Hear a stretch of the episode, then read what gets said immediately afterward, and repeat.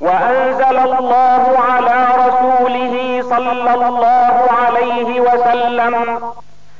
لقد تاب الله على النبي والمهاجرين والأنصار الذين اتبعوه في ساعة العسرة.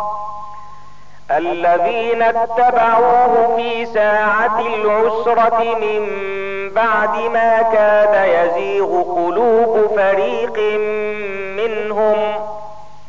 من بعد ما كاد يزيغ قلوب فريق منهم ثم تاب عليهم.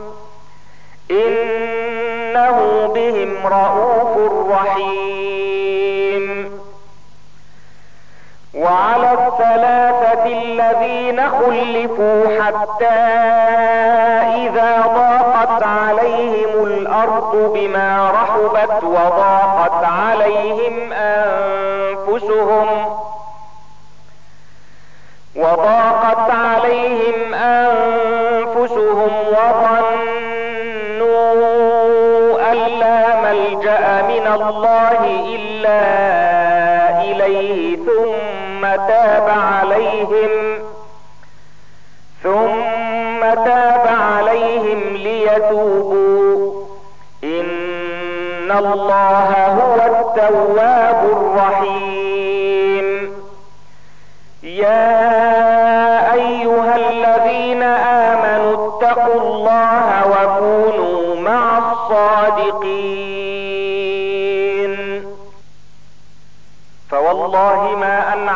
الله علي من نعمة قط بعد أن هداني للإسلام. أعظم في نفسي من صدقي لرسول الله صلى الله عليه وسلم ألا أكون كذبته فأهلك كما هلك الذين كذبوا.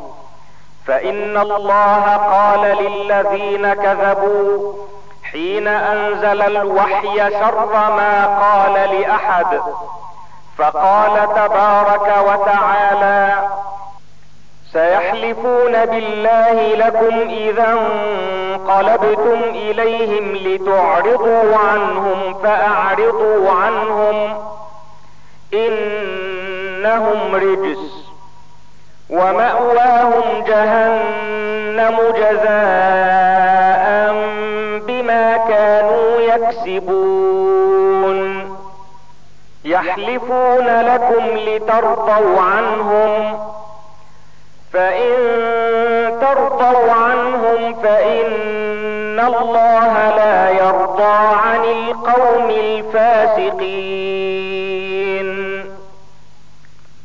قال كعب وكنا تخلفنا أيها الثلاثة. عن أمر أولئك الذين قبل منهم رسول الله صلى الله عليه وسلم حين حلفوا له فبايعهم واستغفر لهم.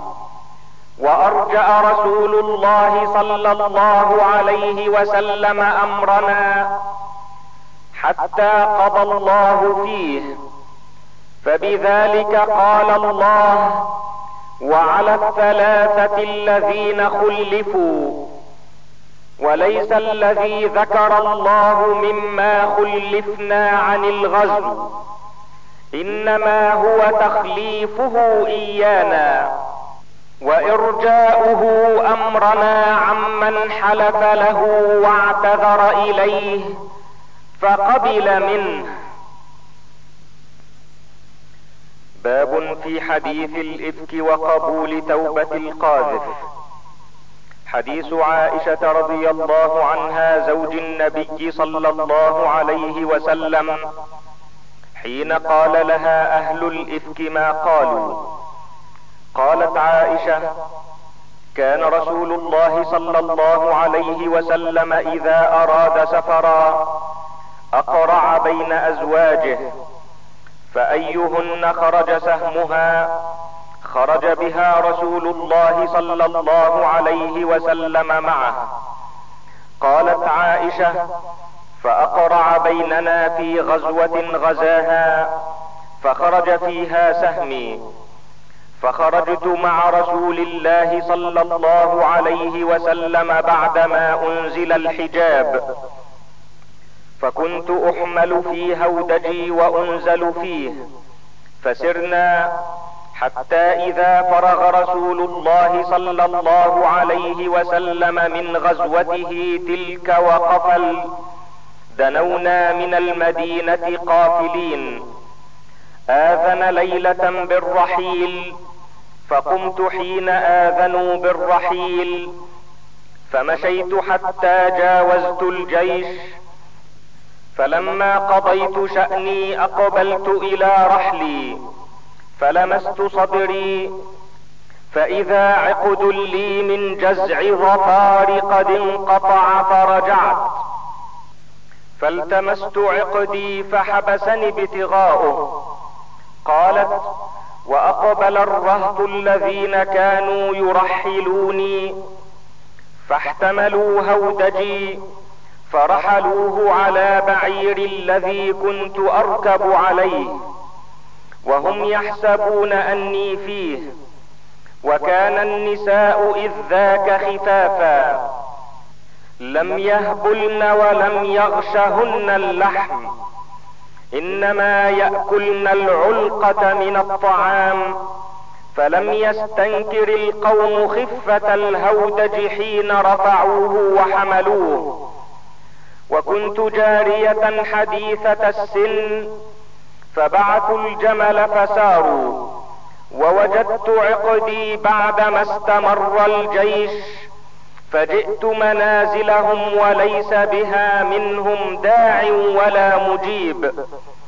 فتيممت منزلي الذي كنت به وظننت أنهم سيفقدوني فيرجعون إلي.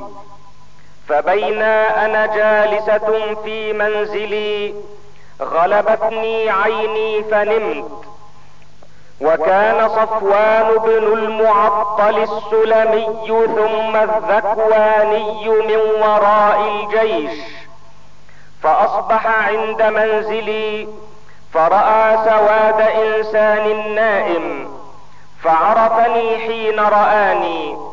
وكان رآني قبل الحجاب فاستيقظت باسترجاعه حين عرفني فخمرت وجهي بجلبابي ووالله ما تكلمنا بكلمة ولا سمعت منه كلمة غير استرجاعه وهوى حتى أناخ راحلته فوطئ على يدها فقمت إليها فركبتها فانطلق يقود بي الراحلة. حتى أتينا الجيش موغرين في نحر الظهيرة وهم نزول. قالت فهلك من هلك وكان الذي تولى كبر الإفك عبد الله بن أبي بن سلول. قال عروة أحد رواة الحديث أخبرت أنه كان يشاع ويتحدث به عنده فيقره ويستمعه ويستوشيه. وقال عروة أيضا لم يسم من أهل الإفك أيضا إلا حسان بن ثابت ومصطح بن أثاثة وحمنة بنت جحش في ناس آخرين لا علم لي بهم غير أنهم عصبة كما قال الله تعالى وإن كبر ذلك يقال عبد الله بن أبي بن سلول.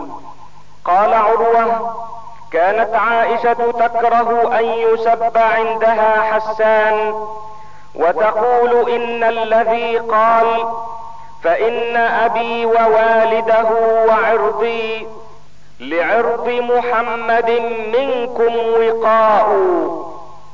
قالت عائشة فقدمنا المدينة فاشتكيت حين قدمت شهرا والناس يفيضون في قول أصحاب الإفك لا أشعر بشيء من ذلك وهو يريبني في وجعي. أني لا أعرف من رسول الله صلى الله عليه وسلم اللطف الذي كنت أرى منه حين أشتكي. إنما يدخل علي رسول الله صلى الله عليه وسلم فيسلم ثم يقول كيف فيكم؟ ثم ينصرف فذلك يريبني. ولا أشعر بالشر حتى خرجت حين نقهت فخرجت مع أم مصطح قبل المناصع وكان متبرزنا. وكنا لا نخرج إلا ليلا إلى ليل. وذلك قبل أن نتخذ الكنف قريبا من بيوتنا.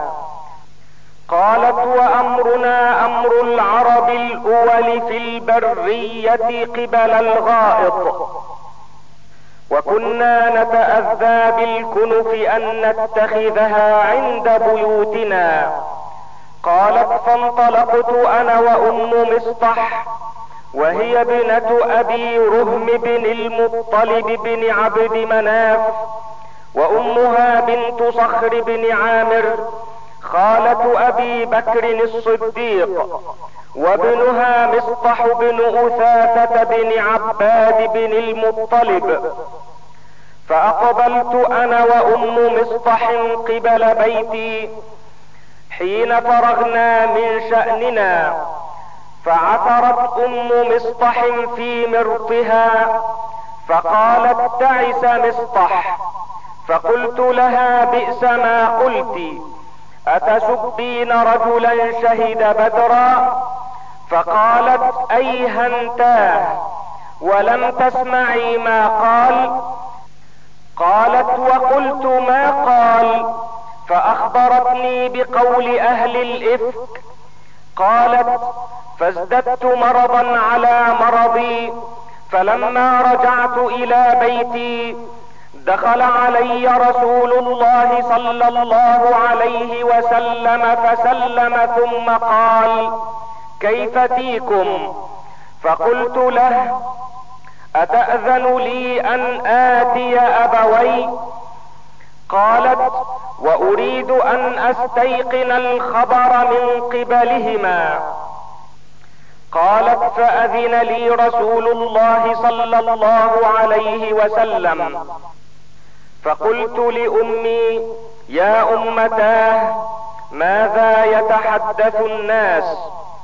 قالت يا بنيه هوني عليك فوالله لقلما كانت امرأة قط وضيئة عند رجل يحبها لها ضرائر إلا كثرن عليها.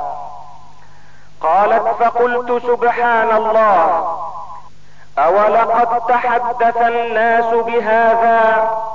قالت فبكيت تلك الليلة حتى أصبحت لا يرقأ لي دمع ولا أكتحل بنوم ثم أصبحت أبكي. قالت ودعا رسول الله صلى الله عليه وسلم علي بن أبي طالب وأسامة بن زيد حين استلبث الوحي يسألهما ويستشيرهما في فراق أهله. قالت فأما أسامة فأشار على رسول الله صلى الله عليه وسلم بالذي يعلم من براءة أهله وبالذي يعلم لهم في نفسه. فقال أسامة أهلك ولا نعلم إلا خيرا. وأما علي فقال يا رسول الله لم يضيق الله عليك والنساء سواها كثير وسل الجارية تصدق. قالت فدعا رسول الله صلى الله عليه وسلم بريرة. فقال أي بريرة؟ هل رأيت من شيء يريبك؟ قالت له بريرة والذي بعثك بالحق ما رأيت عليها أمرا قط أغمصه. غير أنها جارية حديثة السن تنام عن عجين أهلها فتأتي الداجن فتأكله. قالت فقام رسول الله صلى الله عليه وسلم من يومه فاستعذر من عبد الله بن أبي وهو على المنبر فقال يا معشر المسلمين من يعذرني من رجل قد بلغني عنه آذاه في أهلي؟ والله ما علمت على أهلي إلا خيرا. ولقد ذكروا رجلا ما علمت عليه إلا خيرا وما يدخل على أهلي إلا معي. قالت فقام سعد بن معاذ أخو بني عبد الأشهل. فقال أنا يا رسول الله أعذرك فإن كان من الأوس ضربت عنقه. وإن كان من إخواننا من الخزرج أمرتنا ففعلنا أمرك. قالت فقام رجل من الخزرج وكانت أم حسان بنت عمه من فخذه وهو سعد بن عبادة وهو سيد الخزرج.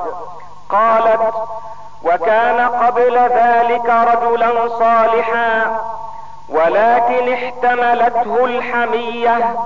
فقال لسعد كذبت. لعمر الله لا تقتله ولا تقدر على قتله. ولو كان من رهطك ما أحببت أن يقتل. فقام أسيد بن حضير وهو ابن عم سعد فقال لسعد بن عبادة كذبت لعمر الله لنقتلنه فإنك منافق تجادل عن المنافقين. قالت فثار الحيان الأوس والخزرج حتى هموا أن يقتتلوا. ورسول الله صلى الله عليه وسلم قائم على المنبر. قالت فلم يزل رسول الله صلى الله عليه وسلم يخفضهم حتى سكتوا وسكت. قالت فبكيت يومي ذلك كله. لا يرقأ لي دمع ولا اكتحل بنوم. قالت وأصبح أبواي عندي. وقد بكيت ليلتين ويوما. لا يرقأ لي دمع ولا أكتحل بنوم. حتى إني لأظن أن البكاء فالق كبدي. فبين أبواي جالسان عندي وأنا أبكي. فاستأذنت علي امرأة من الأنصار فأذنت لها. فجلست تبكي معي. قالت فبينا نحن على ذلك. دخل رسول الله صلى الله عليه وسلم علينا فسلم ثم جلس. قالت ولم يجلس عندي منذ قيل ما قيل قبلها وقد لبث شهرا لا يوحى إليه في شأني بشيء. قالت فتشهد رسول الله صلى الله عليه وسلم حين جلس. ثم قال أما بعد يا عائشة إنه بلغني عنك كذا وكذا فإن كنت بريئة فسيبرئك الله وإن كنت ألممت بذنب فاستغفر الله وتوبي إليه. فإن العبد إذا اعترف ثم تاب تاب الله عليه. قالت فلما قضى رسول الله صلى الله عليه وسلم مقالته قلص دمعي حتى ما أحس منه قطرة. فقلت لأبي أجب رسول الله صلى الله عليه وسلم عني فيما قال. فقال أبي والله ما أدري ما أقول لرسول الله صلى الله عليه وسلم. فقلت لأمي أجيبي رسول الله صلى الله عليه وسلم فيما قال. قالت أمي والله ما أدري ما أقول لرسول الله صلى الله عليه وسلم. فقلت وأنا جارية حديثة السن لا أقرأ القرآن كثيرا. إني والله لقد علمت لقد سمعتم هذا الحديث. حتى استقر في أنفسكم وصدقتم به. فلئن قلت لكم إني بريئة لا تصدقوني ولئن اعترفت لكم بأمر والله يعلم أني منه بريئة لتصدقني فوالله لا أجد لي ولكم مثلا إلا أبا يوسف حين قال فصبر جميل. والله المستعان على ما تصفون. ثم تحولت واضطجعت على فراشي. والله يعلم أني حينئذ بريئة وأن الله مبرئي ببراءتي. ولكن والله ما كنت أظن أن الله منزل في شأني وحيا يتلى. لشأني في نفسي كان أحقر من أن يتكلم الله في بأمر. ولكن كنت أرجو أن يرى رسول الله صلى الله عليه وسلم في النوم رؤيا يبرئني الله بها. فوالله ما رام رسول الله صلى الله عليه وسلم مجلسه. ولا خرج أحد من أهل البيت حتى أنزل عليه فأخذه ما كان يأخذه من البرحاء حتى إنه ليتحدر منه من العرق مثل الجمان وهو في يوم شاد. من ثقل القول الذي أنزل عليه قالت فسري عن رسول الله صلى الله عليه وسلم وهو يضحك. فكانت أول كلمة تكلم بها أن قال يا عائشة أما الله فقد برأك. قالت فقالت لي أمي قومي إليه. فقلت والله لا اقوم اليه فإني لا أحمد إلا الله عز وجل. قالت وأنزل الله تعالى إن الذين جاءوا بالإفك عصبة منكم لا تحسبوه شرا لكم بل هو خير لكم. لكل امرئ منهم ما اكتسب من الإثم والذي تولى كبره منهم له عذاب عظيم. لولا إذ سمعتموه ظن المؤمنون والمؤمنات بأنفسهم خيرا وقالوا هذا إفك مبين. لولا جاءوا عليه بأربعة شهداء فإذ لم يأتوا بالشهداء فأولئك عند الله هم الكاذبون ولولا فضل الله عليكم ورحمته في الدنيا والآخرة لمسكم فيما أفضتم فيه عذاب عظيم.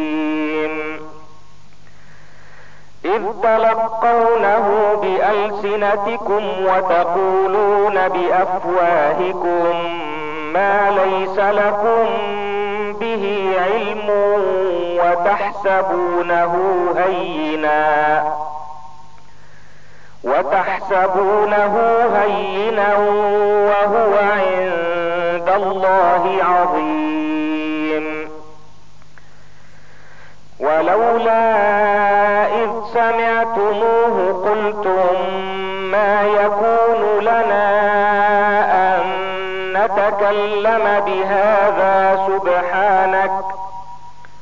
سبحانك هذا بهتان عظيم. يعظكم الله أن تعودوا لمثله أبدا إن كنتم مؤمنين.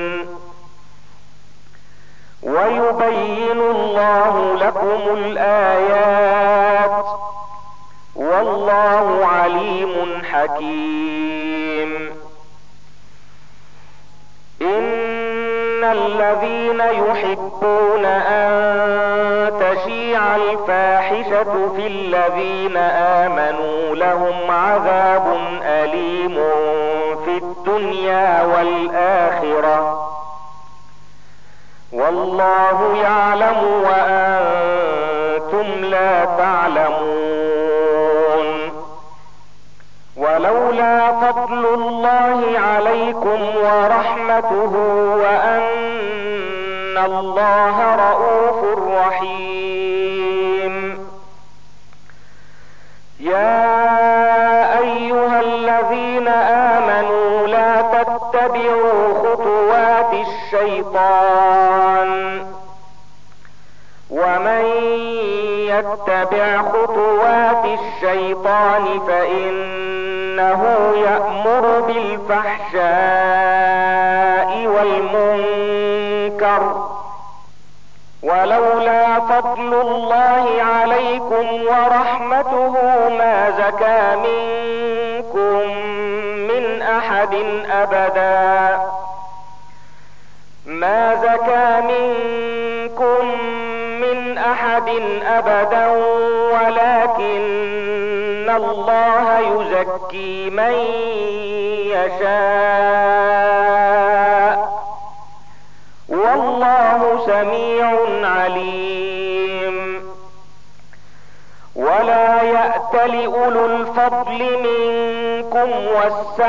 أن يؤتوا أولي القربى والمساكين والمهاجرين في سبيل الله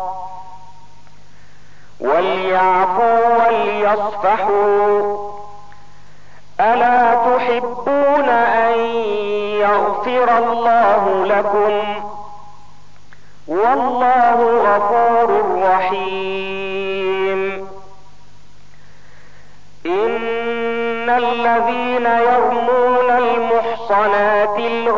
الغافلات المؤمنات لعنوا في الدنيا والآخرة ولهم عذاب عظيم. يوم تشهد عليهم ألسنتهم وأيديهم وأرجلهم بما كانوا يعملون. يومئذ الله دينهم الحق ويعلمون أن الله هو الحق المبين. الخبيثات للخبيثين والخبيثون للخبيثات والطيبات للطيبين والطيبون للطيبات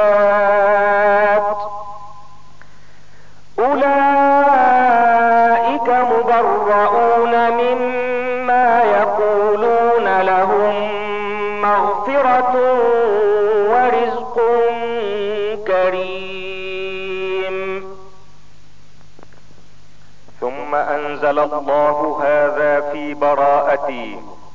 قال أبو بكر الصديق وكان ينفق على مصطح بن أثاثة لقرابته منه وفقره. والله لا أنفق على مصطح شيئا ابدا بعد الذي قال لعائشة ما قال. فأنزل الله ولا يأتل أولو الفضل منكم والسعة أن يؤتوا أولي القربى والمساكين والمهاجرين في سبيل الله وليعفوا وليصفحوا. ألا تحبون أن يغفر الله لكم؟ والله غفور رحيم. قال أبو بكر الصديق بلى والله إني لأحب أن يغفر الله لي. فرجع إلى مصطحن النفقة التي كان ينفق عليه وقال والله لا أنزعها منه أبدا. قالت عائشة وكان رسول الله صلى الله عليه وسلم سأل زينب بنت جحش عن أمري فقال لزينب ما علمت أو رأيت؟ قالت يا رسول الله أحمي سمعي وبصري والله ما علمت إلا خيرا. قالت عائشة وهي التي كانت تساميني من أزواج النبي صلى الله عليه وسلم فعصمها الله بالورع. قالت وطفقت أختها حمنة تحارب لها فهلكت في من هلك. قالت عائشة والله إن الرجل الذي قيل له ما قيل ليقول سبحان الله فوالذي نفسي بيده ما كشفت من كنف أنثى قط. قالت ثم قتل بعد ذلك في سبيل الله. وعن عائشة رضي الله عنها قالت لما ذكر من شأن الذي ذكر وما علمت به قام رسول الله صلى الله عليه وسلم في خطيبا فتشهد فحمد الله وأثنى عليه بما هو أهله ثم قال أما بعد أشيروا علي في أناس أبنوا أهلي. ويم الله ما علمت على أهلي من سوء. وأبنوهم بمن؟ والله ما علمت عليه من سوء قط ولا يدخل بيتي قط إلا وأنا حاضر ولا غبت في سفر إلا غاب معي.